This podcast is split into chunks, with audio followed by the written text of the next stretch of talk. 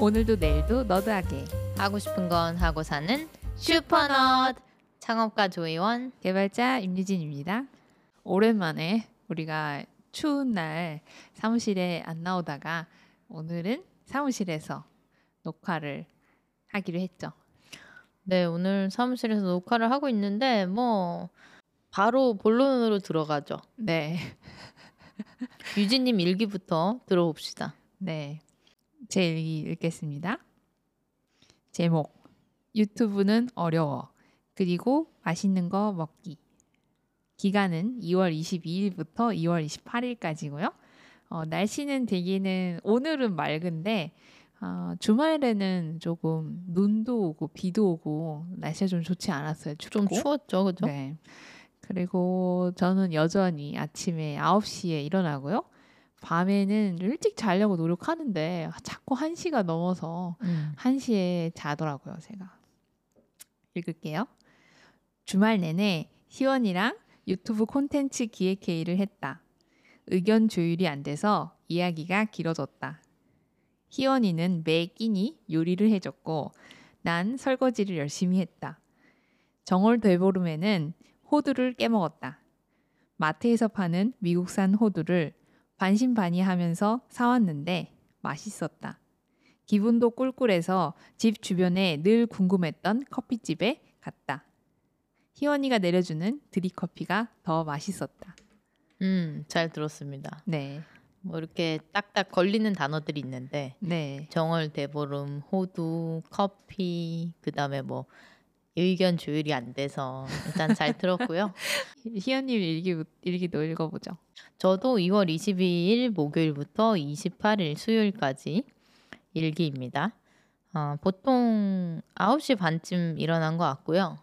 근데 일어나는 시간과 별개로 좀 민기적 거리게 되잖아요. 네. 그리고 요즘 제가 태국어랑 영어 공부를 좀 하고 있어가지고 일어나서도 침대에서 뭐 이렇게 태국어 보고 뭐 이렇게 하다 보면 실제로 침대에서 일어나는 시간 한 10시 20분 정도? 어, 생각보다 늦게 일어나네요. 그리고 잠자는 시간 1시 반 정도입니다. 음. 음, 제목. 제목을 안 지었네요.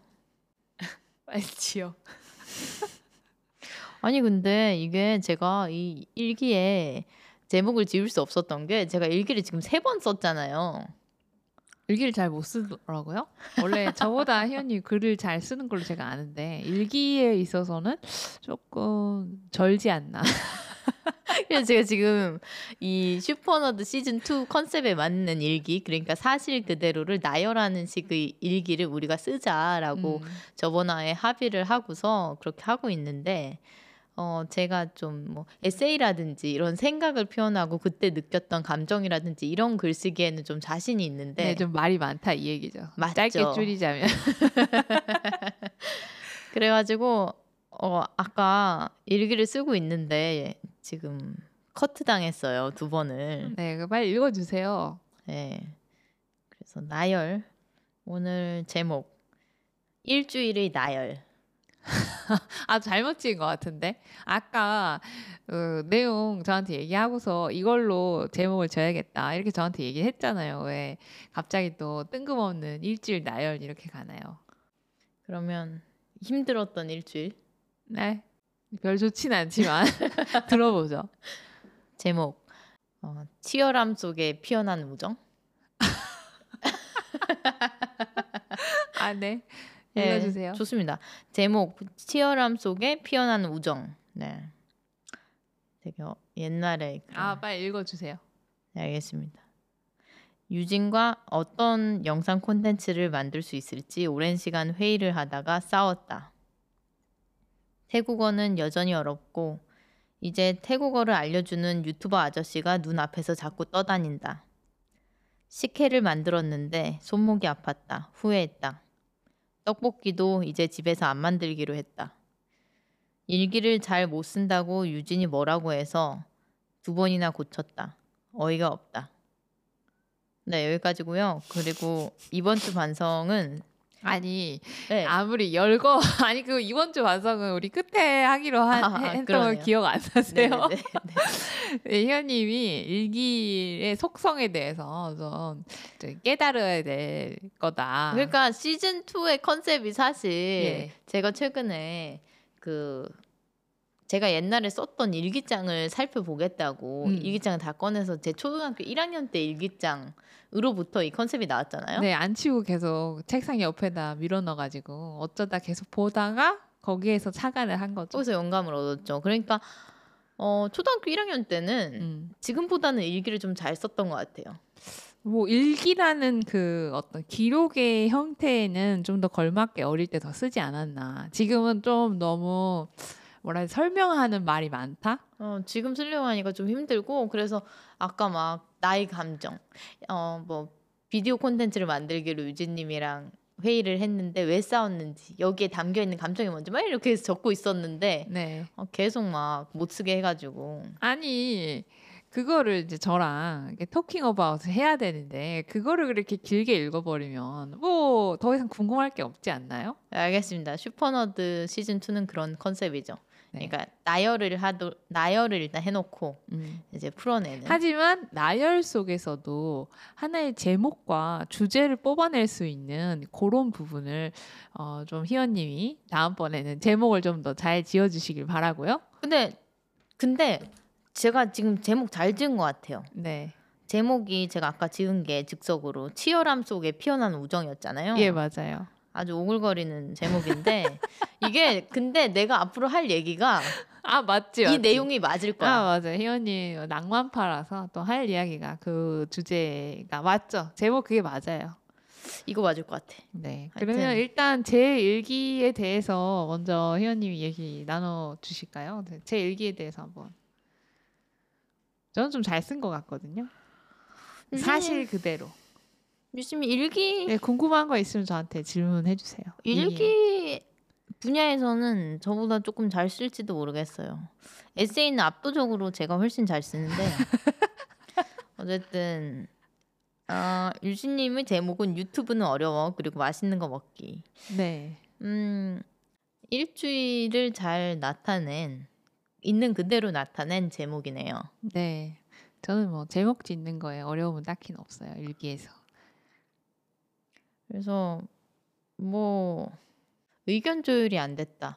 저도 아까 제 일기에서 싸웠다 이렇게 표현을 네. 했는데 희원님은 싸웠다라고 썼고 저는 의견 조율이 안 됐다 이렇게 조금 부드럽게 써왔습니다. 근데 음. 사실은 의견 조율이 안 된 게 맞아요. 그러니까 희원님이랑 저랑 막 어떤 유튜브를 할지 너무 오랜 기간 고민을 많이 했고 그리고 아, 그 형태나 이막 알아보고 그런 시간에서 우리가 시간도 많이 썼고 그러니까 이게 시- 고민이 깊어지면 왜 너무 힘들잖아요. 음 그렇죠. 그러니까 이제 주말인데 약간 좀 사람이 놀고도 싶고 막 그런데 이제 막 고민하고 있고 그러니까 좀 짜증이 제가 많이 났어요. 많이 유진님도 짜증을 냈지만 저도 뭐 짜증을 많이 냈었고 그래서 싸웠는데 음. 뭐 지금 이거 팟캐스트 들으시는 분들은 어 왜 갑자기 유튜브 뜬금없이 생각하실 수 있을 것 같은데 음. 그거는 이제 제 일기 음. 얘기하면서 좀 이게 왜 갑자기 유튜브가 뜬금없이 나왔는지 맞아요. 얘기를 하게 될 것 같고 진지한 희원님께서 어떻게 그 분야가 우리가 하고 싶어하는 것인지에 대해 설명을 해주면 될 것 같고 하여튼 그래서 저는 주말에 그거를 이제 고민하다가 어, 날씨도 마침 안 좋았어요 주말에 막 엄청 추웠잖아요 갑자기 음. 막 눈, 비 막 이렇게 오고 왜 날씨 추우면은 괜히 이제 몸도 으슬으슬하고 뭔가 뜨뜻한 거라든지 뭐 그런 걸 막 먹고 싶은데 그래서 희원님이 저를 위해서 참 요리를 많이 해줬던 것 같아요. 요리 많이 했죠. 한 뭐 제 생각에는 1.5kg 정도는 증량? 예, 유진님이 아니라 제가 찐 것 같은데 아니 왜 그러냐면 유- 근데 진짜 사람이 집에만 있으면 뭐 딴 거 없고 먹는 거 잘 먹으면 그게 제, 제일 즐거운 것 같아. 음, 허리디스크가 제가 와가지고 네. 집에서 요가를 갑자기 그렇게 음, 유튜브 영상 틀어놓고 하기도 좀 힘들고 음. 그래서 유진님이랑 계속 먹을 거를 해 먹다 보니까 저는 살이 찌고 뭐가 제일 맛있었어요? 제가 사진이 다 있지 않고 아마 희원님한테도 사진이 있을 텐데 제가 기억나는 맛있는 음식점 일단은 뭐 우리 샤브샤브도 해 먹었고 샤브샤브 해 먹었죠. 희원님의 그런 창작 요리가 너무 맛있었는데 특히 맛있었던 건 김치 부침개에 그 제가 희원님 그 찹쌀떡 조그만 거 키리, 키리모찌. 키리모찌라는 거를 사줬었는데 그거를 희원님이 잘게 잘라갖고 그 김치 전에다가 넣었는데 대박인 거예요 그 맛이. 음, 그 그러니까 메뉴가 그 지금 또 얘기하면서 갑자기 침이 고였는데 그게 너무 맛있었고 그냥 그냥 너무 다 맛있었어요. 음. 그러니까 계속 회원님이 뭘 맛있는 걸 해주면 또 다음 끼니에 뭘 먹을까 막 이렇게 나도 신나게 되고 저는 원래 혼자 있으면 약간 밥을 그렇게 막 어, 좀 창의적으로 해 먹진 않거든요. 그러니까 좀 정해진 메뉴가 있어요. 보통은 뭐 한 끼는 빵을 먹고 한 음. 끼는 밥에 김치에 김 있으면 이렇게 조금 되는 거고 나머지 한 끼는 뭐 라면일 수도 있고 막 정말 그 안에서 다 결정이 되거든요. 계란 이렇게. 거의 그거네요. 임금님이 옛날에 네. 모든 이제 다양하게 먹을 수 있지만 임금님이니까 임금님 왜 나오는데요? 그래도 이제 막 기근이 있고 네. 그러면은 같이 어려움을 겪는다라는 아. 의미로 이렇게 간단히 먹잖아요. 아 그런 저는 네. 좀 약간 끼니에 있어서는 약간 그런 면이 없잖아 있죠. 그래서 유진님은 충분히 음. 다양하게 즐길 수 있는 그러니까 예전 임금처럼 네. 능력이 있지만 어, 그렇게 어, 백성의 끼니를 같이 이제 그런 마음으로 되게 밥을 뭐랄까 유진님이 먹는 밥은 제가 느끼기엔 네. 참 사람을 안 신나게 하는 메뉴예요. 저는 제가 유럽 여행을 안 가봤지만 네. 생각하거든요. 네. 아, 난 유럽에 살 수 없는 사람이다. 아 왜요? 아, 특히 안 가보고. 그렇죠, 그렇죠. 가보면 또 다를 수 있죠. 거기서 내가 재료를 사서 요리를 할 수 있을 테니까. 음. 근데 음, 왜 유럽 아침 식사는 보통 차갑잖아요. 음, 스프 정도 있죠. 스프 정도. 아까 막 차가운 뭐 빵, 딱딱한 빵 이런 거를 생각하면 예, 예. 머리가 어지럽고 저는 저는 근데 빵이 저는 토스트기에다가 구워서 먹기 때문에 한 번도 차갑게 먹은 적이 없거든요. 아. 그러니까 차갑거나 말거나 상관없이 그냥 기분이 안 좋아요. 어, 약간 촉촉한 걸 원하나요 아침에도? 저는 약간 아침에는 커피를 꼭 마셔야 되기 때문에 제가 내린 커피를 음. 그래서 커피가 충분히 그 약간 국물이나 이런 needs를 딱 만족을 시켜주고 그 이외의 거는 사실은 그냥 이 출출함과 아침에 그런 어떤 배고픔, 그러니까 출출함을 딱 채우기 위한 용이라 저는 진짜 딱 빵 두 조각 먹거든요. 그러니까 유진님이 아까 네. 그랬잖아요. 일기에서 일주일 동안 많은 거를 해 먹었다. 그리고 아까 유진님이 희원이 덕분에 창작 창작 요리가 네. 신기하고 재밌었다 이렇게 얘기를 했는데 저는 왜 창작 요리를 하는 거냐면 음, 왜 하는 거예요? 어 이게 유진님이 먹 차려 먹는 게 신이 안 난다 그랬잖아요. 음, 신이 안 난다. 제가 담배 피는 것도 아니고 네. 술 마시는 것도 아니고 네. 그렇다고 해서 뭐뭐 어떤 클럽에 가서 막 몸을 막 흔들고 댄스를 추고 오는 것도 아니고 그러니까 뭐랄까 도파민을 네. 막고 분출하는 그런 어. 행위가 딱히 어. 크게 없기 때문에 일상에 음. 저는 그 끼니에 음. 조금 창작을 하거나 약간 좀 힘을 주는 거군요. 거기서 뭔가 이 내면의 어떤 에너지를 약간 끌어올리는 그런 느낌. 그래서 너무 어, 새 끼니가 다 평범하다 어. 하루에 그러면은 스트레스 받아요. 어, 스트레스. 음, 그럴 수 있죠. 음. 뭐제 입장에서는 그렇게 스트레스 받진 않지만 그래도 희원님이 차려주는 그 신기한 요리들은 또 나름 되게 자극이 많이 되는 것 같아요. 음. 그러니까 새롭고 또 이번에 어떤 방식으로 다양한 것들을 기구를 사용해서 주방을 또 화려하게 해놨을까 뭐 이런 더럽혀 놨을 때. 기회 기, 기 기대 그러니까 이제는 기대가 돼요. 옛날에는 막 스트레스 받았던 것 같고 왜냐면 제가 서- 설거지 해야 되니까. 네, 설거지 담당이다 보니까 전 진짜 혼자 있으면은 설거지 거리가 진짜 많이 안 나와요. 음. 그러니까 나와 봤자 후라이팬 하나 음. 그리고 접시에 거의 원 플레이트로 해서 먹기 때문에 약간 작은 접시라든지 이런 걸 굳이 개별로 꺼내 갖고 뭘 찍어 먹고 막 이렇게 할 만큼 디테일한 그런 요소들이 전혀 없단 말이에요 요리에. 근데 이제 희원님이 요리를 하면 뭐가 그릇도 많이 나오고 뭐 바빠요. 그러니까 재료도 되게 다양하게 쓰고 근데 그게 또 어쩔 때는 되게 진짜로 아까 얘기했던 것처럼 도파민을 이렇게 올라오게 해서 뭔가 흥미롭게 만드는 그런 게 있거든요. 힘이 나는. 그래서 음. 주말에는 가뜩이나 그 회의가 너무 힘들어가지고 좀 지쳐 있었는데 희원님이 갑자기 요리를 그렇게 이제 몇 끼니 해주니까 또 재밌고 신났던 것 같아요. 네, 그래서 요리도 했지만 그 와중에 또 정월대 보름 음. 있었잖아요. 맞아요. 그래서 저는 집 앞에 마트에 이제 좀 걸어 나가서 음, 미국산 호두를 살까 음, 국산 호두를 살까 고민하면서 결국에 미, 미국산 음. 호두를 사가지고 깨먹고 네, 호두 깨먹는 거에 대해서도 희원님이랑 저랑 이제 어떻게 깨먹을까 막 이런 걸로 그냥 약간 실갱이를 했는데 결국 희원님이 그 가지고 있는 그 가위에 이렇게 약간 톱니바퀴처럼 달린 그런 게 달려 있단 말이에요. 그걸로 이렇게 깨니까 호박이 깨지, 아니 호두가 깨지더라고요. 아, 나는 진짜 정말 유진님이 이해가 안 되는 게 네, 제가 예. 요리에 대한 예, 그래도 열심히 하지 않습니까? 열심히 하죠. 그럼 제가 요리에 대해서 네, 호두는 그걸로 깨면 까져 응. 이렇게 깨져 이렇게 얘기를 하는데 왜 처음에 이제 안 들어요?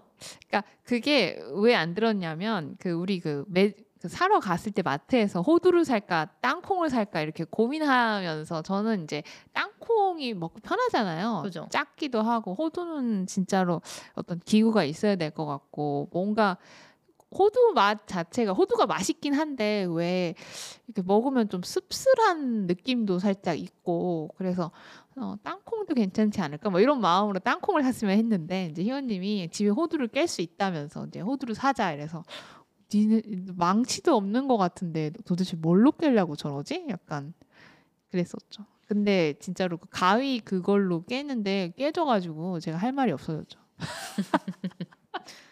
음, 저는 뭐든 그래요. 우리가 어, 막 일을 열심히 하다가 음. 몸을 일으켜가지고 가만히 앉아 있고 싶은 그런 관성을 깨고 음, 굳이 마트에 가가지고 밤에 네, 부럼을 깨겠다고. 네. 나간 거니까 음, 그러면은 제대로 깨 깨트려야 된다. 음, 그 제일 그 깨기 어려운 그 호두로 네, 그래서 당연히 저는 예전에 그 가위로 깨봤기 때문에 그 네. 가위걸로 그래서 아 이걸 사자 했는데 유진님이 아 그거 안 된다고 계속 그래서 짜증이 아, 났죠. 제, 제 성대모사 하는 건가요? 하여튼 그래갖고 부럼도 깨먹고 그래서 그것도 되게 그 기분 전환이 되게 도움이 많이 됐던 것 같아요. 그냥 갑자기 정월 대보름이니까 뭐 겸사겸사 예 정월 대보름에 부럼을 깨먹는 게 이제 그 소리로 이제 도망가라 이런 뜻이잖아요. 그런 귀신들이 음. 잡기들이 물러거라 이런 건데 우리가 또 그런 날에 맞춰서 그런 행위를 한 거에 대해서 약간은 조금 어떤 뭔가를 해낸 것 같은 그런 기, 뿌듯한 기분도 들었고 맞아요. 그러니까 사실은 어떤 잘 풀리지 않는 음, 그러니까 영상 콘텐츠 크리에이터가 되자 어떤 방식으로든 음, 근데 그게 뭐 쉬운 것도 아니고 계속 풀리지 않는 문제에 대해서 회의가 주구장창 이어지고 있는 와중에 음, 어, 먹을 거 해먹고 음. 근데 저는 그 와중에 감사했던 게 예. 유재님이 계속 설거지 열심히 해주셨잖아요. 네, 저는 또 설거지로 저는 약간 도파민을 좀 분출시키는 사람이라서 설거지로는 어떻게 도파민이? 그러니까 희원님이랑 저랑 그왜 설거지 그릇을 어떻게 개수대에 놓는 방식에 따라 되게 의견이 다르잖아요. 아 나 유진님 저는 희원님이 놓는 싫어요. 방식이 정말 싫거든요. 난 유진님이 진짜 이해가 안 돼. 근데 제가 꼭 그 이제 희원님이 그걸 안 건드렸으면 좋겠는 거예요. 이제 제가 설거지를 할 거니까 제 저만의 그런 어떤 차곡차곡 계획이 있는데 이 설거지 그릇을 놓고 이렇게 그래서 그거를 제가 계획해서 그거대로 깨끗하게 딱 청소를 하고 나면 뭔가 되게 신나고 즐거운 거죠. 춤을 춘 것 같은 느낌. 음 유진님은 설거지에서 저는 요리에서 음. 도파민 그건 잘 알겠습니다만 유진님의 설거지 방식에는 정말 문제가 있는 게 아 왜 왜 또 내 문제에 대해서 얘기해? 아이가 그 기름이 있는 음식을 하고 나서 예. 그걸 먹으면 이제 그릇에 기름이 묻어 있잖아요. 예. 그러면은 기름이 묻은 그릇은 기름이 묻은 그릇끼리 이제 분류해 놓고 음. 근데 이렇게 위아래로 쌓으면 예. 원래 기름이 안 묻어 있는 밑에 면까지 다 네. 묻잖아요. 근데 그거에 대해서 제가 좀 항변을 하고 싶은 게 아무래도 우리가 살고 있는 집 이 작다 보니까 주방이 특히 좀 작잖아요. 너무 작죠. 그래서 거기에 그런 식으로 펼쳐 놓으면 희원님이 가뜩이나 뭐 저처럼 뭐 원 플레이트로 요리하는 사람이 아니잖아요. 음, 그런 원플레이트가 아니죠. 각종 그런 뭐 그냥 조리 도구에서부터 이미 폭탄인데 주방이 그거를 뭐 나누겠다고 거기서 이렇게 이렇게 펼쳐 놓는 그 모습이 저 치우는 입장에서는 하나 도움이 안 되고 음, 그냥 위아래로 쌓아 놓는 게 좋다. 근데 왜냐면 얘- 제가 그거를 이제 하나씩 이 음식물을 비워내고 그 퐁퐁을 묻히면서 알아서 제가 분류를 하기 때문에 전혀 안 그래 보이던데. 아니 아니 제가 뭐 설거지를 뭐 즐기는 입장에서 말씀을 드리자면 제가 생각하는 그 방법이 저한테는 맞아요. 음, 각자 맞는 방식이 네, 있죠. 그래서 희원님이 하는 방식을 놔두면 묘하게 그 약간 스트레스 받는 거 있어요. 그러니까 신경을 거스르는 거슬리는 아, 거죠. 그러니까 어딘가가. 미묘한 건데 그 쌓아놓는 방식에서 이 차이가 음. 뭔가 그 제가 그 불편해요 설거지 할 때. 그러니까 그런 거죠. 예전에는 그래서 제가 음. 유진님이 설거지 할때막 음, 이렇게 도우려고 했는데 음. 늘 서로 싸웠던 것 같고 그리고 유진님도 제가 요리를 하면 뭔가 도우려고 했는데 그냥 이제는 내두는 거죠. 제가 화를 내고 각자의 방식이 미묘하게 뭐가 있으니까 그거를 오히려 도와줘라고 하지 않았는데 아, 와서 도, 힘들겠지 하고 도우면 오히려 저 사람이 불편해하니까 그냥 내두는 게 이제는 맞다. 그래서 우리는 예전에는 음, 같이 이제 서로 제가 요리할 땐 유진님이 돕고 유진님이 설거지하는데 제가 도왔지만 음. 이제는 서로 돕지 않는다. 아 돕지 않는다는 아니고 도와줘 하면은 이렇게 갖다 놓고 이런 건 하잖아요. 아 그 정도는 하죠. 근, 네네. 근데 이런 도와줘라고 하면 하는데 그말그 지금 중요한 포인트는 도와줘라고 하지 않았는데 와서 도우려고 어줍지 않게 이렇게 놨다가 서로 불편하니까 일단은 한 한 발자국 물러나 있는다. 근데 요게 맞는 표현인 지금 우리의 그런 형태가 음. 좋은 것 같아요. 어. 덕분에 저는 어 요리할 때 좀 더 어떻게 하면 더 맛있고 재밌게 즐겁지? 포커스는 할 수 있죠. 라고 음. 생각을 하고 그리고 유진님이 설거지를 할 때 예전에는 음. 되게 마음이 불편했거든요. 어. 그러니까 이렇게 생각했어요. 아 내가 뭐 이거를 즐겁게 네. 좀 살아보려고 다양하게 만든 건 좋은데 이거 너무 저렇게 많이 설거지를 발생시켜가지고 마음이 불 편하다. 음. 조금 도와줘야겠다 이렇게 생각하고 자불안석이었는데 아 아니에요. 근데 요즘은 요즘 너무 좋아요. 그냥 어 나도 열심히 했으니까 어쩌라고 약간 이런 아 어쩌라고 해요? 어쩌라고는 좀 그런데 하여튼 근데 하여튼 희원님이 알아서 쉬고 있으면 저도 오히려 마음껏 설거지에 집중해서 그래서 요즘 유진님이 저한테 음, 그 유진님 설거지 할 때 많이 해주는 얘기 있잖아요. 음, 그 저쪽 가 있으라고 TV 보면서 쉬고 있는 게이 마음에 오히려 내가 편하다. 네, 그래서 예전에는 그 말 그대로 네. 좋게 안 들리고 불편했는데 음. 요즘은 그 말을 들으면 응 맞지 이러고 즐거워요. 네, 그래서 뭐 하여튼 설거지를 주말에 요리를 계속 해주니까 저는 설거지를 열심히 했고 그 열심히 하다 보니까 또 몸을 움직이는 거잖아요. 설거지도 뭐 이렇게 땀도 나고 이렇게 치우면 또 깨끗해지고 어떤 비포 애프터가 있으니까 이게 또 약간은 어, stressful한 상황을 좀 해소하는 데 도움이 됐다. 네, 그랬던 것 같아요. 그래서 유진님 일기를 보면 뭐 회의를 했고 의견 조율이 안 돼서 좀 힘들었고 몇 끼니 요리 해 먹었고 설거지 했고 그리고 마지막 이야기가 네. 드립 커피. 네네네. 아, 안 그래도 우리가 제가 너무 커피를 좋아해서 희연님이 귀찮아도 꼭 그 매일 커피를 내려줬잖아요. 그렇죠. 네. 저희 집에서 네, 네, 뭐 일을 할 때는 네. 근데 어, 그날은 아침에 좀 우리가 좀 밖에 나가서 커피 마시면 어때? 오랜만에 이제 원래는 계속 가, 가보자 가보자 했던 데가 있었잖아요. 그러니까 보통은 저는 원래 커피를 그렇게 즐기던 사람이 아니었고 유진님이 즐겨서 음. 저한테 드립 커피 하는 방법을 알려줬고 네. 원두도 뭐 사실 다 추천을 해주시잖아요. 네. 제가 막 아 이게 나을까 저 고민 안 해도 되게. 그래서 저는 유진님한테 당연히 배웠으니까 네. 뭐 당연히 내려달라 그러면 어 그래 이렇게 기분 좋게 내려주고 네. 저는 사실 뭐 커피를 밖에 나가서 먹는다는 거는 커피 맛을 즐기려고 간다기보다는 그 분위기 마시러 가는 그 공간의 어떤 느낌이나 거기에 갔을 때 우리의 어떤 컨버세이션 대화 네, 그냥 그런 것 때문에 커피숍에 가는 거고 그래서 유진님이랑 저랑 눈여겨보고 있는 데가 있었는데 바로 집 앞에 있었죠. 집 앞이니까 또 돈이 아까운 거예요. 에, 약간 왜냐면은 희원님 마침 또 최근에 원두를 사가지고 집에 또 싱싱한 원두가 있는데 이제 그거를 놔두고 나가서 이제 커피를 마신다는 거는 약간 큰 어떤 부분을 이게 도전하는 거죠. 저희 입장에서. 그리고 제가 먹는 거에 좀 미, 음, 미쳐 있는 정도는 아닌데 근데 먹는 걸 좀 많이 좋아하잖아요. 좋아하죠. 그러니까 그 돈을 집 앞에 코앞에 엎어지면 닿을 거리에 네. 작은 커피숍에 커피를 네. 먹는데 쓰느니 그 돈을 합쳐서 어, 뷔페 간다. 약간 아. 이런 생각을 자주 맞아, 맞아. 하니까 어, 맞아요. 안 가게 됐는데 그날- 그날은 그날은 음. 진짜 또 관성을 깨고 우리가 나가서 카페에서 이제 희원님도 커피 음료를 시키고 저도 커피를 시키고 사실 지쳤던 것 같아요. 우리가 일주일 내내 회의도 하고 음식하고 치우고 그게 예. 계속 반복되니까 하루가 정말 꽉 찬 느낌이었어요. 그러니까 그 하루하루가 왜냐하면 끼니 매 시기 시간 제대로 챙겨 먹고 설거지하고 일하고 나면 사실 숨 돌릴 틈이 없거든요. 힘들었어. 그 사이 사이에 음. 그리고 자면은 지쳐서 완전 골아 떨어서 음. 자고 또 다음 날 일어나면 또 그렇게 하고 이게 어 되게 뭔가 꽉 일정이 차 있었다 보니까 우리가 그날은 그냥 서로 오케이가 된 거죠. 남이 내려준 커피를 아. 뭐 마시고 싶었나?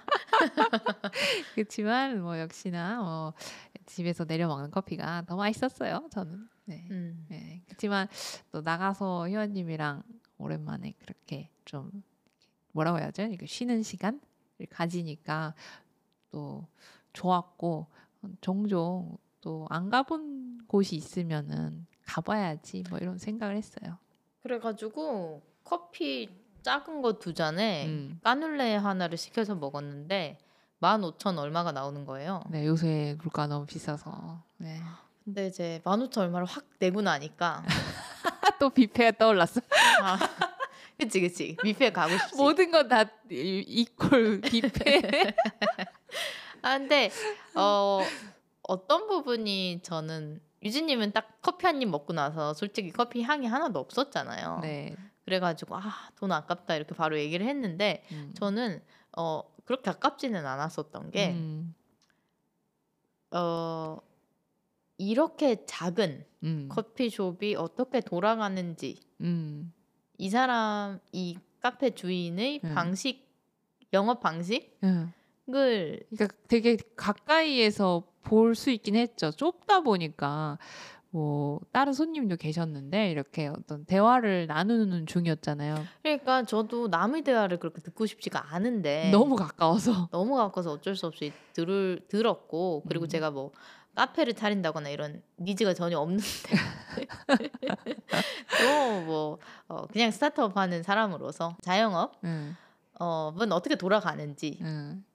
들을 수 있는 간접 체험의 기회. 음. 그래서 저는 어떻게 느꼈냐면 음, 이자카야 같았어요. 음, 거기는 조금 그런 느낌이죠. 그 카페는.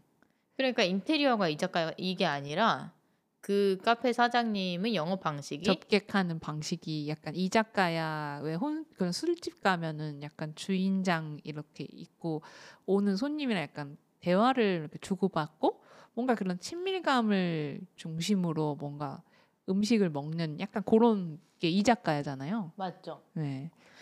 그 그거 뭐지? 그 흰색 음. 표지에 네. 얇은 책 시리즈 내는 아, 북저널리즘. 아 네 네 네 그 북저널리즘 출판사에서 네. 나오는 시리즈 중에 오모테나시 얘기하는 거죠. 맞아 맞아요. 그 블루보틀 관련된 책이 네. 있는데 그게 이제 일본에서 고객을 접대하는 방식인 오모테나시 정신 음. 그게 뭔가 음. 하고 약간 조금 약간은 그렇게 깊진 않지만 살짝 파고드는 그런 책이 있는데 음. 어그 사장님도 그거를 읽어보셨는지 아닌지 모르겠지만 음. 뭐 약간 음 이 사람은 커피집이지만 음. 고객과 얘기를 하려고 되게 노력을 하는구나. 음. 그래서 어, 미안한 말이지만 커피는 음. 그렇게 가격에 비해서 그렇지 않았으나 음. 손님들이 사랑하는구나 여기를 그렇죠. 이라고 느꼈고요. 그래서 그거 난 그것도 재밌었어.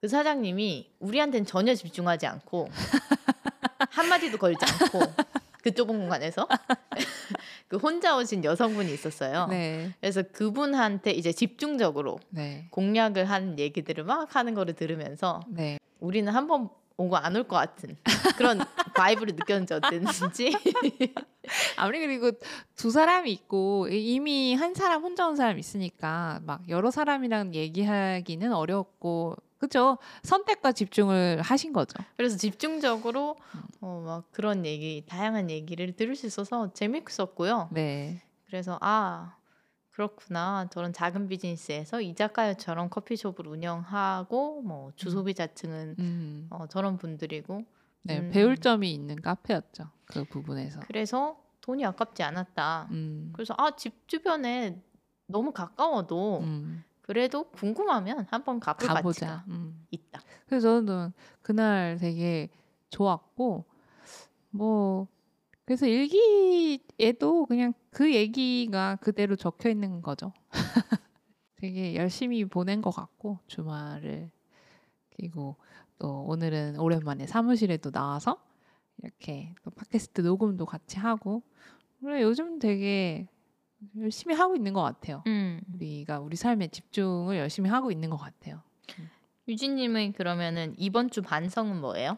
아, 일단은 희원님이랑 싸운 거를 조금 덜 하면 좋겠다. 왜냐면은 제가 좀 짜증이 많았던 것 같거든요. 이게 몸이 아무래도 뭐가 이렇게 딱 마음 편하게 풀리지가 않으면 사람이 계속 그게 길어지면 약간 좀 짜증이 이렇게 슬슬 나잖아요. 어, 좀 이렇게 하면 안 돼라든지 뭐 그냥 결정을 해버린다든지 하고 싶고 막 그만하고 싶고 막 이런 마음도 드는데 좀 짜증 나는 마음을 조금 누르고 조금은 여유를 가지고 대화를 해야겠다. 다음에는 이런 걸 할 때 그런 생각을 했죠. 짜증을 덜 내자. 다음 주 할 일은요?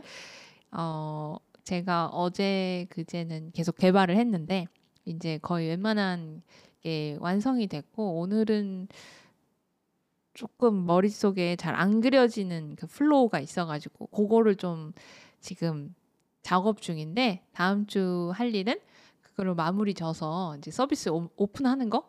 오. 네. 유진 님이 다음 주 할 일을 저한테 얘기를 해줄 때 저도 살짝 어 약간 머리 뒤통수로부터 네. 아니면 뭐 단전으로부터 네. 약간 치고 올라오는 무언가가 있어요. 어. 뭔가 나도 이제 우리 스타트업에 본격적으로 뛰어들어야 될 시간이 다가오는구나 하는 그런 두려움. 아, 그렇다 해서 막 삶이 막 갑자기 뭐 180, 100, 180도라고 할까요? 180도 바뀌고 그런 건 아닌데 이게 뭔가 이제 온보딩 되어, 그러니까 뭔가 올라와 있는 일이 더 생긴다 요 정도인 거죠. 근데 어찌 됐던 이, 이게 거의 그 단계에 와 있고 그래서 좀 더 집중을 해야 되는 시기다. 음. 네. 근데 주말에 또 나름 우리가 또 알차게 보내서 제일 열심히 살고 있는 것 같아요. 좋습니다. 네, 유진님 일기 잘 들었고요. 음. 이제 제 일기에 네. 코멘트를 네. 주시죠. 네, 희연님 네, 다시 한번 보세요. 하도 글을 많이 써가지고 이 지금 종이에 여러 가지 글이 막 적혀 있는데 근데 최종 일기는 짧잖아요.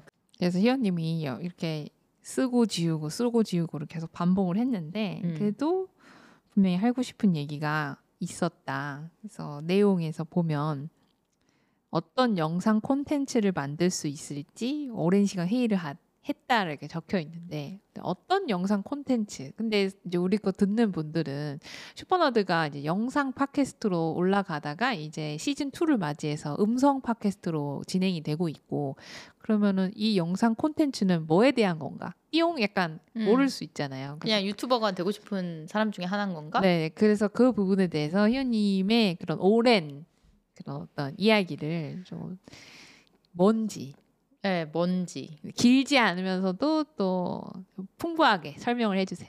이 제가 어떤 영상 콘텐츠를 제대로 내가 이거에 관심이 있구나. 음. 내가 이쪽에 좀 하고 싶구나라고 생각이 들었던 게 거의 8년 전? 음.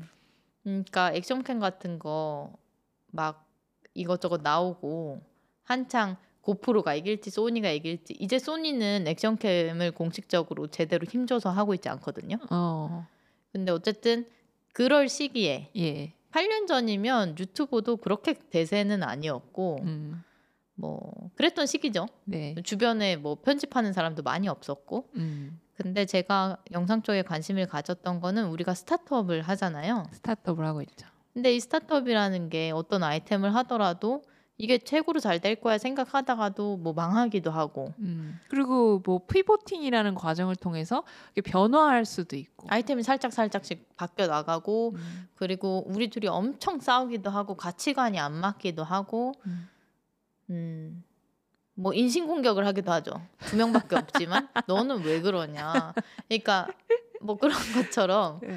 어 되게 다이나믹한 것 같아요. 그러니까 스타트업을 하는 우리는 편안하진 않죠. 네, 그 상황이 그런 어떤 이 하루 이 시간의 흐름에서 그래서 이렇게 좀 그냥 흘러 흘러 아 편하게 편하게 이게 아니라 음. 약간은 늘 갈등 상황이나 어려운 상황에 처해 있고 음. 근데 그걸 어떻게든 해결해 나가고 우리 그런 방식대로. 우리가 계속해서 우리도 잊어가잖아요. 음. 그러니까 잊어버리잖아요, 우리를. 그렇죠. 있었던 일들이나 그때 가장 큰 화두가 뭐였는지 이런 게 계속 계속 생기다 보니까 그 전에 있었던 거를 다 기억하기에는 우리 뇌 용량의 한계도 있고. 어, 갑자기 나 눈물이 날 것 같아. 어 왜? 아, 울지 않아야지. 왜울 것 같아? 아, 갑자기 할 얘기를 생각하다 보니까 네. 갑자기 울컥했는데 네. 어 뭐랄까 음 제가 번아웃이 되게 크게 왔을 때가 있었는데 한 몇 년 동안 그럴 때 예전에 나는 어땠지를 음. 많이 생각을 했었어요. 음. 그래서 맨 처음 제가 피칭 했을 때가 생각이 났었는데 늘 그거를 생각을 하는데 힘들 때마다 그때 할 줄 아는 게 정말 없었거든요. 우리가 네 처음 피칭을 했던 때가 생각이 나네요. 맨 첫 번째 무슨 아이템을 한다고 했었냐면 옥상에 음. 그 유휴 공간을 그 농장으로 탈바꿈 시키는 네, 텃밭 부동산이라는 아이템을 우리가 생각을 했었죠. 그게 근데 너무너무 빨랐어요. 네, 또뭐 이제도 아직 때는 그치, 아니거든요. 그치. 도시농업이 하는 사람 뭐 그런 단어가 종종 들리곤 하지만 아직도 저는 그 시점이 오진 않았다고 생각해요. 그러니까 네. 너무 이른 음. 아이디어였고 근데 그때 정말 동영상도 못 만들고 했는데 뭐 저도 뭐 개발 전혀 할 줄 몰랐고. 대강 익혀가지고 어떻게 뭐, 뭐 잔디가 이렇게 나오게끔 하고 그렇게 동영상도 만들고 급조해가지고 그 발표했는데 내가 아는 것도 아무것도 없고 근거도 없는데 자신감에 차 있었던 응. 그때 그 시점을 많이 생각을 했거든요. 음. 제가 너무 힘들었을 때. 음. 그래서 점점 아는 게 많아질수록 사람이 자신감이 차야 되는데 또 그렇지가 않잖아요. 또 한편으로는 또 자신감이 떨어지기도 하죠. 아는 게 많아져서. 많아지니까. 네, 그런 우리를 또 잊어가는 게 너무 또 나이도 들어가니까 음. 옛날에 영상 찍어놓은 거 보면 와 되게 어리다 이러잖아요. 맞아요. 그래서 그게 너무 아까워서 네. 저는 영상에 관심을 가질 수밖에 없었어요. 음. 그래서 다큐멘터리를 만들자라고 음. 다짐을 하고 다큐멘터리 공부를 스스로 좀 했었고 그 다음에 영화 다큐멘터리를 영화같이 만들어야 음. 영화같이 만든다는 건 좀 흥미롭게 만들어야 사람들이 또 보잖아요. 그렇죠. 그러니까 기생충 한창 유행했을 때 각본집이 나왔었는데 음. 그 각본집 하나하나 줄쳐가면서 아 영화는 이런 식으로 구성이 돼 있고 이 봉준호 감독은 거의 어이 기승전결이라고 하면 기승전결이고 시퀀스라고 하면 여덟 개로 나눠진 시퀀스인데 이거에 진짜 딱딱딱딱 맞게 음. 마치 어, 정석 클래식 네. 아 그렇게 영화를 이 사람은 만드는구나. 음. 영화는 이렇고 그럼 이거를 그대로 다큐멘터리에 적용해 보면 다른 다큐멘터리 제가 좋아하는 다큐멘터리는 요거랑 어떻게 맞아 떨어지는지 좀 궁금했었고 음. 그래서 영화 각본집 공부도 했었고 그 다음에 다큐멘터리 공부도 스스로 했었는데 음 그 와중에 계속 이제 스타트업 하는 중간 중간에 우리를 찍고는 있었죠. 계속 찍고 있었죠. 근데 막, 이게 막 찍을 때도 아 이거 도대체 언제 쓴다고 하면서 귀찮아하지만 또 열심히 찍긴 찍었죠. 근데 이게 그렇잖아요. 제가 이거에 관심을 진짜로 가지게 된 게 8년 전이었다고 했잖아요. 근데 생각해 보면 이 8년 사이에 많은 일이 일어났어요. 엄청 많은 일이 있었죠. 쇼폼이 대세인 시대가 됐고 음. 그 다음에 시대적으로도 바뀌었고 우리가 하는 일도 바뀌었고 사는 데도 바뀌었고 많은 게 바뀌었죠. 그러니까 뭐 사회적으로, 이 사회적으로, 영상 콘텐츠와 그죠. 관련해서 네. 쇼폼이 대세가 됐고 유튜버도 진짜 이 음. 하나의 직업으로 자리 잡았고 그다음에 쇼폼이 대세가 되면서 그때 그때 시점에 내보내는 영상들 네. 이라는 그런 개념이 많이 생겼고 저는 다큐멘터리를 그동안 네. 계속 찍어오는 사람으로서 그거를 보면서 아 나는 이거를 지금 용량 관리도 어려운데. 어렵고 이거를 도대체 내가 과연 이거를 하나의 다큐멘터리로 내보낼 수 있을까 세상에 음. 이렇게 하다 그냥 늙어버리고 만약에 스타트업을 못하게 되면 어. 나는 그러면 그냥 이걸 모든 걸 다 날리는 건가? 음. 이게 우리가 지금 쌓아두고 있는 이 영상들이 의미가 있으려면 뭔가 이렇게 뭔가 빨리빨리 내보내야 되는 거 아닌가? 사실은 의미가 다 있죠. 의미가 다 좋게 말하면 있... 그렇죠. 과정들이 다 의미가 있고 우리가 점점 다른 사람 더 좋은 사람 우리가 원하는 방향으로 살아나가지는 거니까 모든 과정은 의미가 있지만 음. 근데 이게 제가 영화 각본집을 공부했다고 했듯이 음. 이게 정말 다이나믹하게 어 이거 다큐멘터리 진짜 재밌다라고 얘기를 하려면 좀 예를 들면 우리 스타트업이 높은 가격에 엑시스를 한다든지 약간은 조금 뭐 이렇게 드라마틱한. 흥미로운 어떤 포인트들을 가지고는 있어야 그거를 엮었을 때도 네, 포인트들이 살아나면서 그렇죠. 흐름에 또그 뭐 시퀀스 예, 흐름에 맞게 이게 또 펼쳐질 수도 있는 거고. 그렇죠. 그래서 다큐멘터리가 어떻게 될지 저도 잘 모르니까 음, 아 내가 지금 음 그때 그때 내보내는 음. 영상도 해보고 싶다. 음, 그게 분야가 어떻게 됐든 스타트업이 아니더라도 음. 우리 여행 그래도 자주 다니니까 그리고 뭐 매일매일 뭐 창의적인 요리를 하는 희원님의 그런 창의 요리 관련된 것도 사실은 뭐 흥미롭죠 매일. 그래서 아 어떻게 하면 좋을까 어떻게 하면 좋을까 그런 시간이 되게 사실 쌓였던 거고 음, 근데 이게 유진님이 우리 지금 스타트업 아이템 네, 네. 다음 주면 이제 많이 다 완성이 된다고 했는데 네, 어, 그 완성이 되면 제가 시간이 더 없어질 테니까 네, 그 전에 좀 이런 고민을 마음을 마무리하고 네. 싶었던 것 같아요. 정리. 그죠. 진짜 할 거면 어떻게 할 거고 그거를 이- 우리가 해야 되는 그 처리할 수 있는 일에는 양이 정해져 있고 그러면 어떻게 분배를 해서 해낼 건지 요거를 생각하려면 할지 말지 그리고 뭘 할지 이걸 정해야 되는 거죠. 그래서 슈퍼너드 시작할 때 문구도 하고 싶은 건 하고 사는 슈퍼너드 이러잖아요. 네. 그러면 내가 하고 싶은 걸 하고 살아야 되는 사람인데 그러면 내가 이게 지금 영상을 마음속에 품은 지가 지금 몇 년인데 네. 어떡할까? 어, 이런 거죠. 어, 그리고 마침 시즌 2가 되면서 네. 영상 편집에 대한 그런 그 부담감 좀 줄었잖아요. 그렇죠. 그러니까 그런 거죠. 사람이 조금이라도 시간이 나면 뭐딴 것도 해볼까? 이렇게. 그런 생각이 네. 드는 거죠. 그래서 희연님이 거의 전투적으로 주말에는 계속 계속 생각을 하고 있었겠지만 이번 주말에는 뭔가 저랑 좀 얘기를 해서 약간은 끝 끝장 토론처럼 정말 약간 최종 결정으로 가는 그런 대화를 하고 싶었던 것 같아요, 회원님이. 그죠? 그래서 미안했어요 유진님한테 왜냐면 한 달 동안 제가 치열하게 고민했던 거는 사실인데 슈퍼노드 어떻게 개편할까 이런 생각이랑 같이 어 맞아요. 근데 영상에 대해서 진짜 찐한 꿈을 가지고 있는 건 저고 유진님은 아니잖아요. 그러니까 유진님은 동원된 거죠.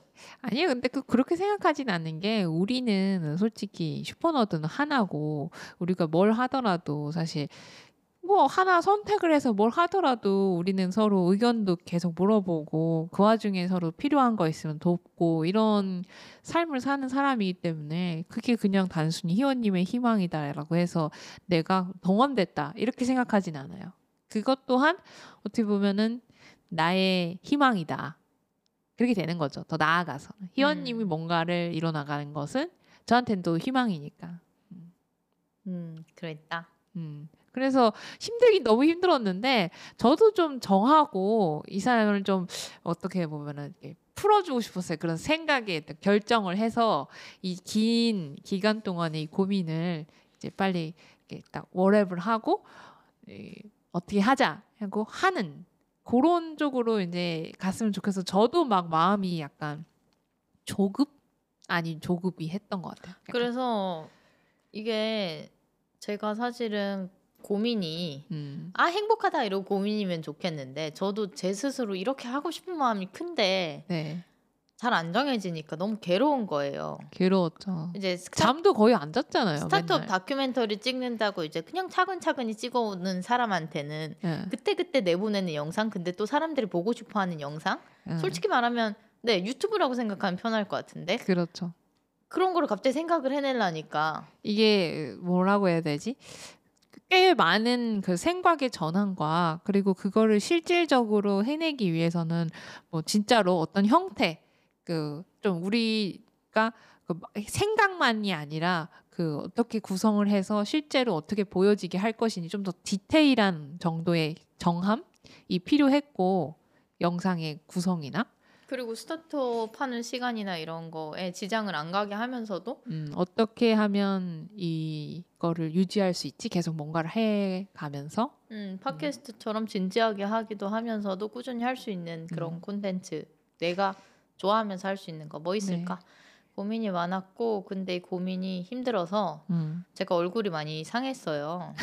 그래가지고 그래서 제가 그 인스타그램에 스토리로 우리 카페 갔을 때 좋아가지고 이제 사진을 올란, 올렸는데 이제 태국에서 만난 그 유뚜라는 친구가 어, 메시지로 희원이가 혹시 아프냐 그래서 아파 보였나 봐요. 그러니까 그날 되- 주말 내내 이제 회의하고 지치고 좀 싸우고 막 고민하고 아직 결정이 안 됐고 막 이러니까 이제 얼굴에 그게 다 나타나잖아요. 아무래도 사람이 많이 잘 먹고 해도 이게 마음에 스트레스가 있으면 얼굴에도 피곤해 보이는 거죠. 먹는 거 진짜 잘 먹었잖아요. 진짜 잘 먹었죠. 그렇게 안 먹었으면 병이 났을 수도 있어요.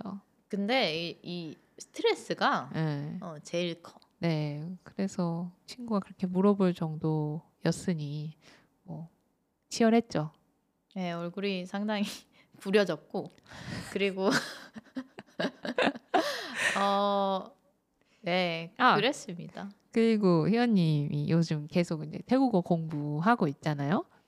네, 그 와중에 태국어 공부를 저는 사실 놓을 뻔도 했어요. 네. 희연님이 자꾸 피하려고 했죠. 근데 유진님이 또 본인은 그런 언어 공부를 안 하면서 제가 언어 공부를 이제 중단하는 거는 좀 냅두지 않는 것 같아요. 아니 왜 그렇게 생각을 하냐면 애초에 그거를 시작을 했잖아요. 그랬죠. 시작을 하는 게 사실은 제일 어려운 거예요. 근데 시작을 했는데 그만둔다? 요거는 약간 저는 허용이 안 되는 것 같아요. 그러니까 시작하기 전에 그만두는 건 그럴 수 있다고 하- 생각을 하는데 시작은 되게 큰 결심을 한 거고 그거의 어떤 어, 결과기 때문에 그거를 그만두는 건 꽤 큰 걸 놓치고 가는 거다라고 생각을 하고 그래서 희연님이 태국어를 공부를 시작을 했으니까 좀 계속 했으면 좋겠다 그런 네. 좀 강한 의견이 있었죠 제가 여기서 진짜 재밌는 부분은 그건 거죠. 유진님이 공부하는 게 아니잖아요. 제가 하는 건데 제가 아니, 저는 그냥. 말로만 하, 계속하면 어때라고 얘기하는 거죠 말로만. 어, 그렇 그렇 그렇게 가볍게 얘기하진 않고 유진님은 저 제가 어, 아무리 힘들어도 이거를 네. 도망가지 못하도록 네. 아, 좀 푸시를 하는 편이고 아 그래서 덕분에 태국어라는 게 저는 지금 느끼기에 그렇거든요. 음. 처음에 진입 장벽이 엄청 높고 어 맞아요. 그 이후에는 또 쉬워질 수도 있을 것 같다는 생각을 해요. 아 그래요? 왜냐면 일본어 같은 경우에는 한국인들이 느끼기에 음. 처음에는 좀 쉽잖아요. 네, 근데 좀 가면 갈수록 어려, 어려워지- 어려워진다고 하거든요. 음. 근데 태국어는 진입 장벽이 상당히 높은 것 같고 그것만 넘으면 네.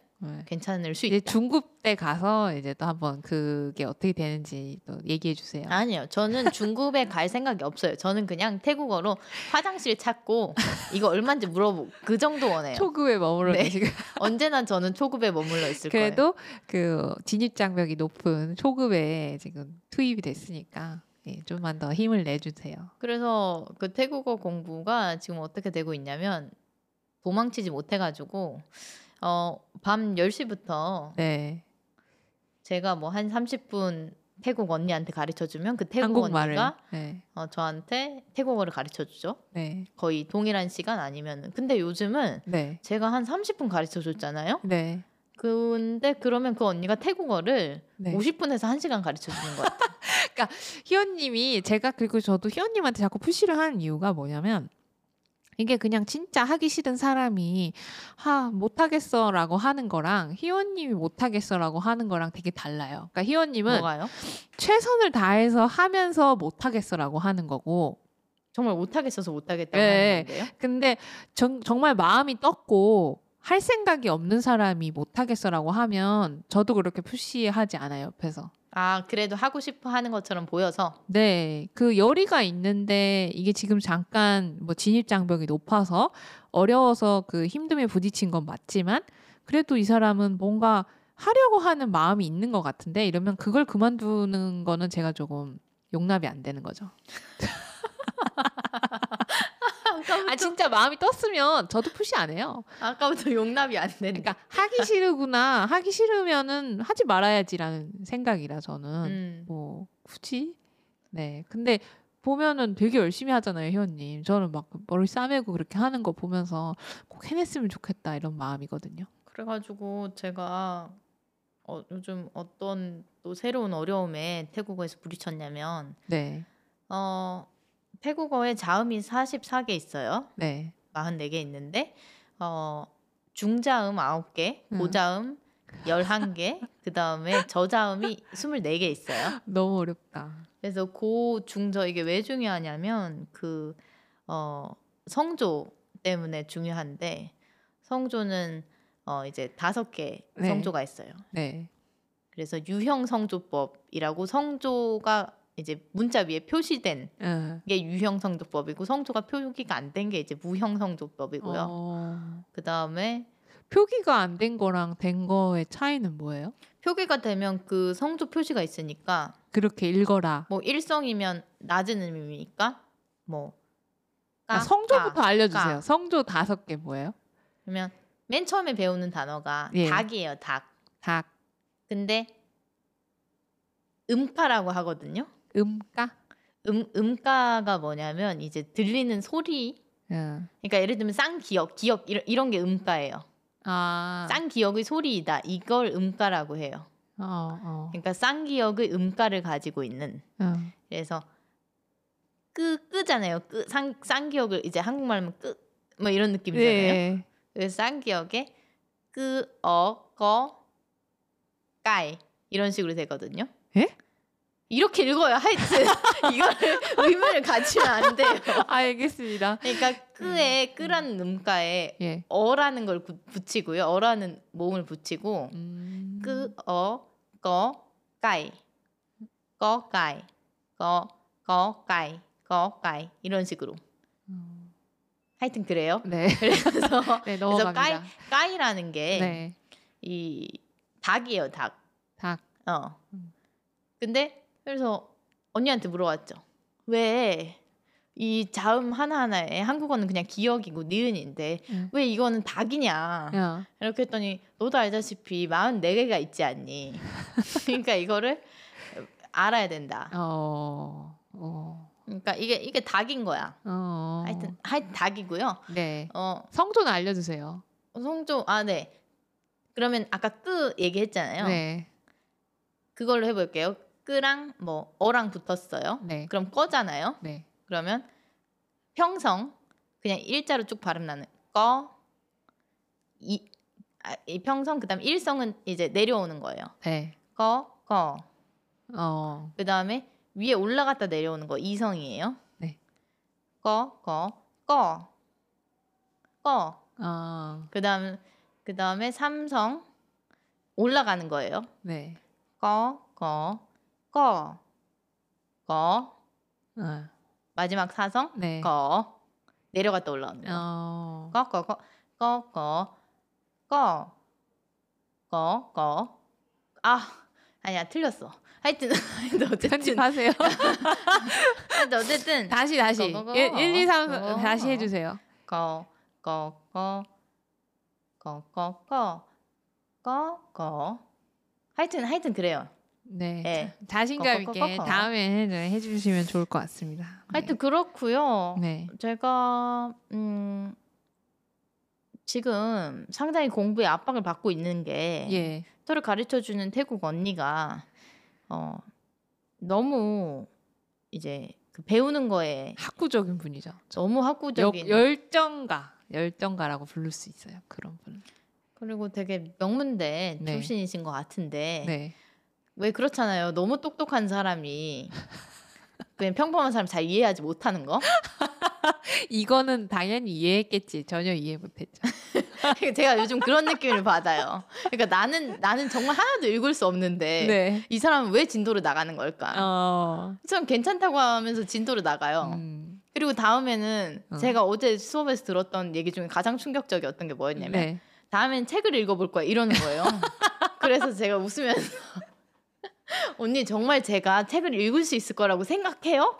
이랬더니 이거 마치 약간 왜 대학교에서 어떤 과, 어려운 과목 교수님들이 맞아요 맞아요. 막 이렇게 초반에 이렇게 잠깐은 천천히 가는 것 같더니 갑자기 이제 진도를 쫙쫙쫙 빼시면서 나중에 가면 이렇게 탈주하는 친구들이 제가 많아지는. Do you really think like that? 이렇게 물어봤어요. 너 진짜 네. 그렇게 생각해? 이랬더니 예. 뭐 그냥 웃어요. 음. 그래서 저를 위로한답시고 하는 얘기가 괜찮다. 음. 나는 예전에 선생님이기도 했었다 이렇게 얘기를 하는데 그게 하나도 위로가 안 되고 근데 또 또 한 번 그 방식대로 해보는 것도 나쁘지 않아요? 네 그래서 저는 그냥 언니의 진도를 네. 따라가려고 노력을 하는데 언니가 가르쳐 주는 것만으로는 제가 언니 설명을 듣고 네. 그게 바로 이해가 되는 음. 천재가 아니라 보통 사람이라 가지고 답이 없는 거예요 수업을 해야 되는데 그래서 답이 없어가지고 제가 유튜브를 헤맸어요 이거를 영어로 알려주는 것도 아니고 좋네. 그, 그 수업을 이해하기 위해서 또 하는 공부가 생겼다라는 게. 그래가지고 태국어를 제발 네. 이런 나를 음. 한국어로 설명해 주는 사람이 없을까 음. 그래가지고 유튜브 채널이 있더라고요 어. 채널명 얘기해도 돼요? 어, 얘기해도 돼요. 뭐 광고가 아닌데. 그래서 그 나라라 쭈꾸미라는 나라라 쭈꾸미요? 나라라 쭈꾸미 태국어라는 그 아마 치앙마이에 사시는 것 같아요. 어, 왜 쭈꾸미라고 지었을까? 재밌네. 저는 그분에게 깊은 감사를 가지고 있고요. 네. 팟캐스트에서 얘기를 많죠. 했다고 네. 어, 댓글이라도 달아놔야겠어요. 어쨌든 그 그분이 그러니까 성조를 이해하는 기본 이제 한국 사람들이 이해하기 좋게 네. 요즘 영상 올리고 계세요. 어. 하여튼 그래서 그분이 요즘 유료 수업을 올리셨고 음. 그거에 대한 이제 홍보 차원으로 저처럼 어려움을 겪고 있는 사람들을 위해서 음, 에센스 강의 같은 게 무료로 있는 거를 본 거군요. 네 그래서 봤는데 너무 좋은 거예요. 어. 그러니까 이게 좋다는 게 사실 그거를 먼저 접했으면 음. 제가 언니 수업이 더 이제 혼란스러웠을 수 있을 텐데 음. 태국 사람한테 진짜 배우다가 네. 이제 한국 사람이 설명해 주는 것도 같이 들으니까 네. 훨씬 좋더라고요. 음. 한국 사람들한테 이해하기 좋은 방식이 있으니까. 음. 그래서 언니한테도 제가요 사실 유튜브도 찾아서 헤매서 봤거든요. 이랬더니 언니가 하는 말이 음 여러 가지 방식의 그런 응. 공부를 해보는 건 좋지 이렇게 학구적인 답변을 아 근데 그것도 맞아요. 그렇게 하면서 헤매면서 실제로 그걸 더 잘 기억할 수 있고 그거는 되게 좋은 방법이에요. 네 그래서 제가 요즘 그분의 유튜브를 정말 많이 봤고 음. 영상이 끝날 때 나라라 주꾸미 막 이러세요 그게 처음에 되게 이상하다고 생각했거든요 네. 근데 이제는 그걸 계속 듣고 싶어요 어, 약간은 그런 뭔가 끝과 시작을 알리는 어떤 그런 그 리추얼, 그러니까 정신적인 느낌으로까지 광고군요. 그러니까 아 해냈다 이렇게. 그런 사실 교육 유튜브가 처음부터 끝까지 보기가 쉽지 않잖아요 그죠? 아 맞아 맞아. 그런 거 좋은지. 쉽지 않은데 어 어쩔 수 없이 저녁 10시에 수업이 다가오기 때문에 그거를 음. 참고 음, 어 끝까지 들은 내 자신 음. 장하다 약간 장해 느낌. 장해 진짜. 네. 저는 진짜 장하다고 생각해요, 현님. 왜냐면은 그거가 이미 힘들 힘든 건 맞지만 이 사람이 안 힘든 건 아닌 걸 알거든요. 근데 그걸 도망치지 않고 제가 옆에서 뭐 계속 해야지라고 했을 때 하기 싫은데 이게 아니라 으 이러면서 하는 그게 되게 대단한 것 같거든요. 네, 피하지 않고. 그 태국 언니가 저를 위해서 PPT를 만들어 주셨는데 너무 슬프게도 반은 읽을 수 없다. 근데 그게 처음엔 그렇지 쌓이면 그냥 읽게 될 건데 지금 그거를 막 다 완벽하게 하는 게 중요한 게 아니라 지금 이런 노력을 하고 있는 게 중요한 거예요. 뭐 실제로 막 어려워 진땀을 빼면서 막 읽으려고 노력하고 틀리고 그게 지금 잘 하고 있는 거죠. 그게 중요한 거예요. 네. 그래서 뭐 사실 유진님이 설거지를 도와주니까 저도 요리를 할 수 있었지만 음. 태국어 공부도 너무 심적으로도 힘들고 네. 뭐 영상 뭐 할까 이것도 너무 힘들어가지고 네. 요리를 안 하고는 배길 수가 없었어요. 음. 근데 여기 지금 일기 말미에 떡볶이는 이제 집에서 안 만들기로 했다 이렇게 적혀 있는데 그건 또 왜 그런 건가요? 제가 장칼국수를 하도 많이 끓여봐서 네, 맛있어요, 희연님 장칼국수는. 아 그래서 이제 뭐 빨간 국물 마스터했다. 네. 음, 떡볶이도 이제 쉽겠지 이러고 했는데 음, 만족스럽지 않아서 네. 아, 떡볶이 안 하려고요. 아 그리고 요즘 요리 너무 많이 해서 손목이 아파가지고 어, 그러면 안 되죠. 오늘 떡볶이를 만들다 좀 후회했고요. 음. 그리고 어제 밤에는 식혜 만들었거든요. 네. 아 그래서 이제 식혜도 좀 쉬려고. 손목이 아파.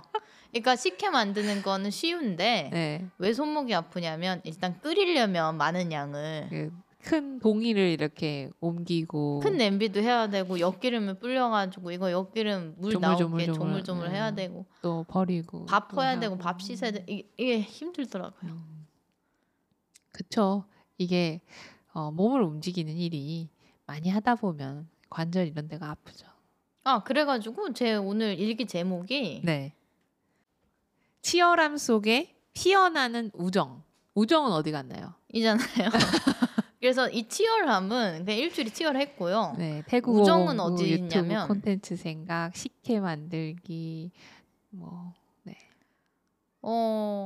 저는 유진님이 막 짜증을 내길래 내가 이렇게 영상이 진심이고 우리 잘 살아보려고 하는 건데 음, 또 정말 안 도와준다. 음, 막 의견을 막 던진다. 막 이렇게 괜히 저도 불평하고 그랬었는데 음, 싸우고 나서 이렇게 어느 날 혼자 제가 혼자 식혜 만들고 네. 막 이렇게 하다 보니까 또 설거지 도와줄 사람이 없잖아요.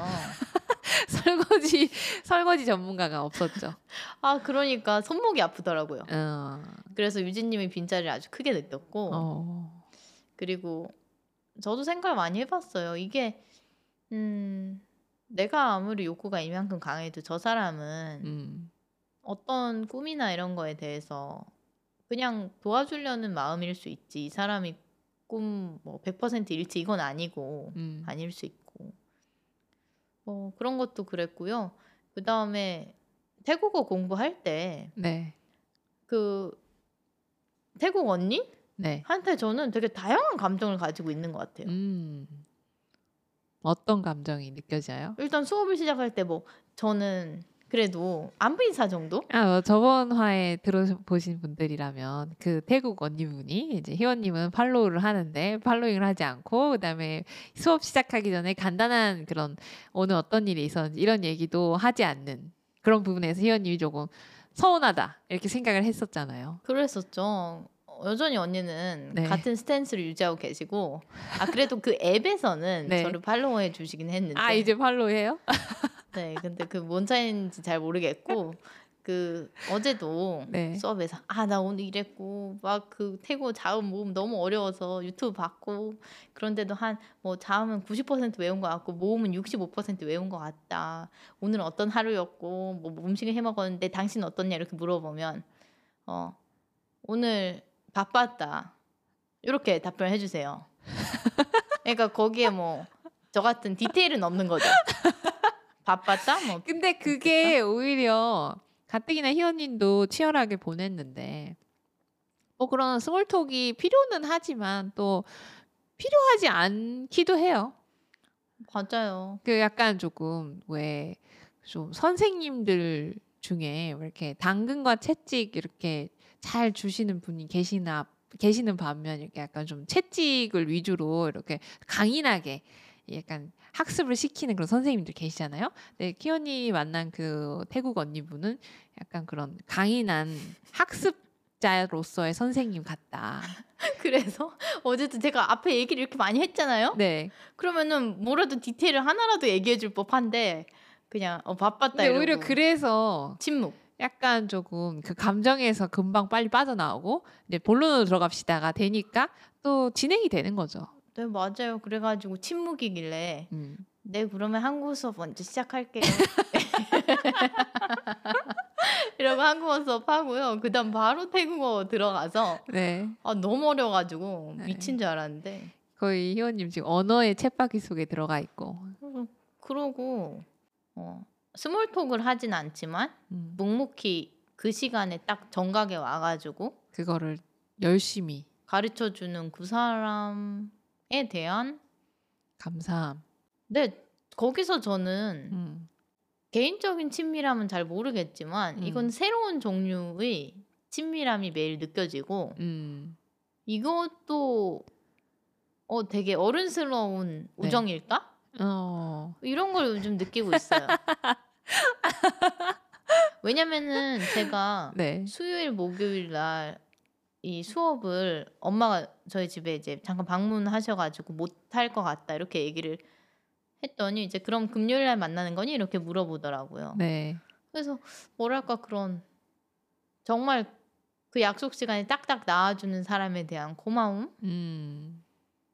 저는 우정 혼자 네 어. 혼자 우정을 느끼고 이 있습니다. 태국어 공부의 이 어려움을 이렇게 뭐 가중을 시키는 주체이기도 하지만 또 한편으로는 그 어려운 과정에 함께 이렇게 묵묵히 있어주는 또 든든한 어떤 존재이기도 한 거죠. 네 만약에 그 사람이 진도를 말도 안 되게 그렇게 음. 빼지 않았으면 과연 제가 이만큼 했을까? 음, 그래서 그러니까 막 그런 채찍질하는 선생님이 필요하기도 해요. 그래서 저는 지금 혼자 네. 우정을 쌓고 있어요. 내적 친밀감을 새롭게 이해해보는 쪽으로 아, 네. 어른스러운 친밀감. 네.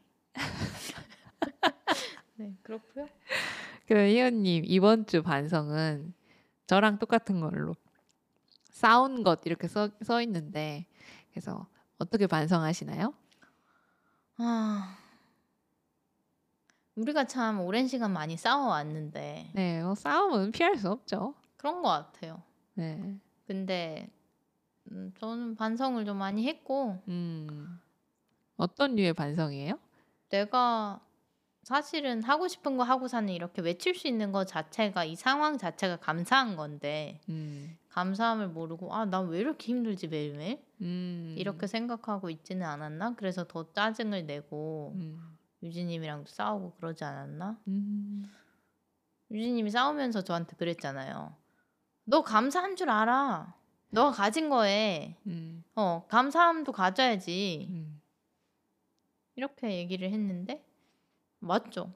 음, 사실 팟캐스트를 하고 싶다고 생각하면서도 못 하시는 분들이 있을 테고 음. 시간 여유가 없어서라든지.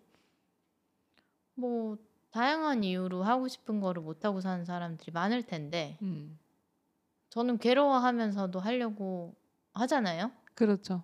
근데 하려고 하는 그 상황 자체가 감사한 거일 수도 있는데 음. 내가 고민이 깊어진다고 이거를 감사하게 생각하지 않으면 안 되겠다. 뭐 감사하지 않게 생각하는 건 아니 그거는 아닌데 희연님은 늘 감사해 하는데 뭐냐면은 그 이 고민이 깊어졌을 때 이 사람이 약간 스트레스풀한 상황이니까 이 우울함과 저 진짜 많이 그, 우울했죠. 그 초점이 다 온통 그 문제 지점으로만 가 있으니까 이게 뭔가 그 과정을 완전히 사랑하지 못하기도 하는 거죠. 어느 날은. 음 맞아요. 어떤 날은 이렇게 할 수 있으면 감사하지만 어떤 날은 아 너무 짜증난다 이렇게 짜증으로도 치우치게 되고 그런 건데 뭐 그러지만 않으면 된다고 생각해요. 그냥 우리가 뭐 싸우던 어떤 방식으로든 해소를 하던 뭐 저희는 이번 주에 약간 좀 그래도 다양한 방법으로 해소를 하려고 했던 것 같아요. 뭐 네. 요리로 희연님이 하루는 요리를 했는데 그 평소에 하는 양보다 한 두 배 이상 요리를 했었어요. 한 5인분 했죠. 성인 네네. 5, 6인분. 그래서 오늘 누가 혹시 밤에 누구 오니?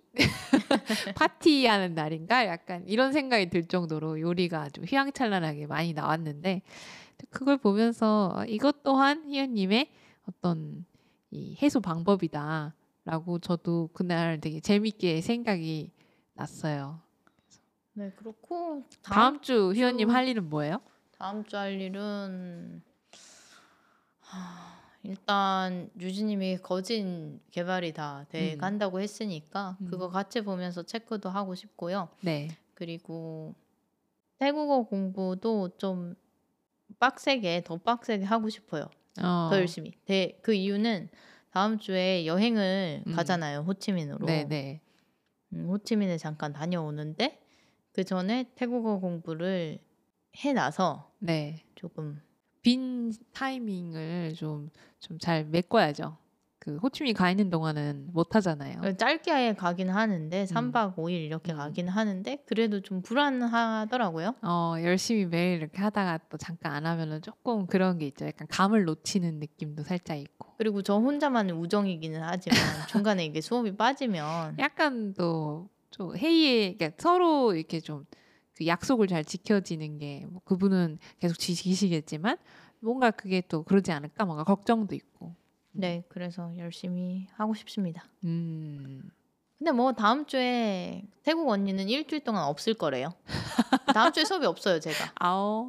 왜냐면 그 방콕으로 네. 가족들이 다 방문을 한다고 어. 해가지고 바쁜 일정이 있군요. 네, 그럼 희원님은 나라라 쭈꾸미를 열심히 공부하셔야겠네요. 네 혼자 열심히 공부를 하고 네. 음, 자음 모음을 다 외우는 게 목표입니다. 네. 좋아요. 2월 마지막 주 슈퍼너드 네. 얘기는 이렇게 네. 마무리가 되고 시즌 2의 2화인데 저희가 커버를 바꿨잖아요. 커버를 바꿨죠. 어, 스포티파이 네. 담당자 분께서 저희 커버 칭찬을 해주셔서 네. 즐거웠습니다. 네. 그리고 아무래도 이제 그 새로운 커버로 이제 시작을 하다 보니까 뭔가 약간 또 기분도 약간 좀 새롭고. 네, 그리고 인스타그램 이제 우리도 좀 당분간 그 많이 업로드를 못 했는데 또 커버도 바뀌었으니까 인스타그램에도 새로운 그런 사진들이나 즐거운 것들 올릴 테니 인스타그램 꼭 한번 들어가 봐 주세요.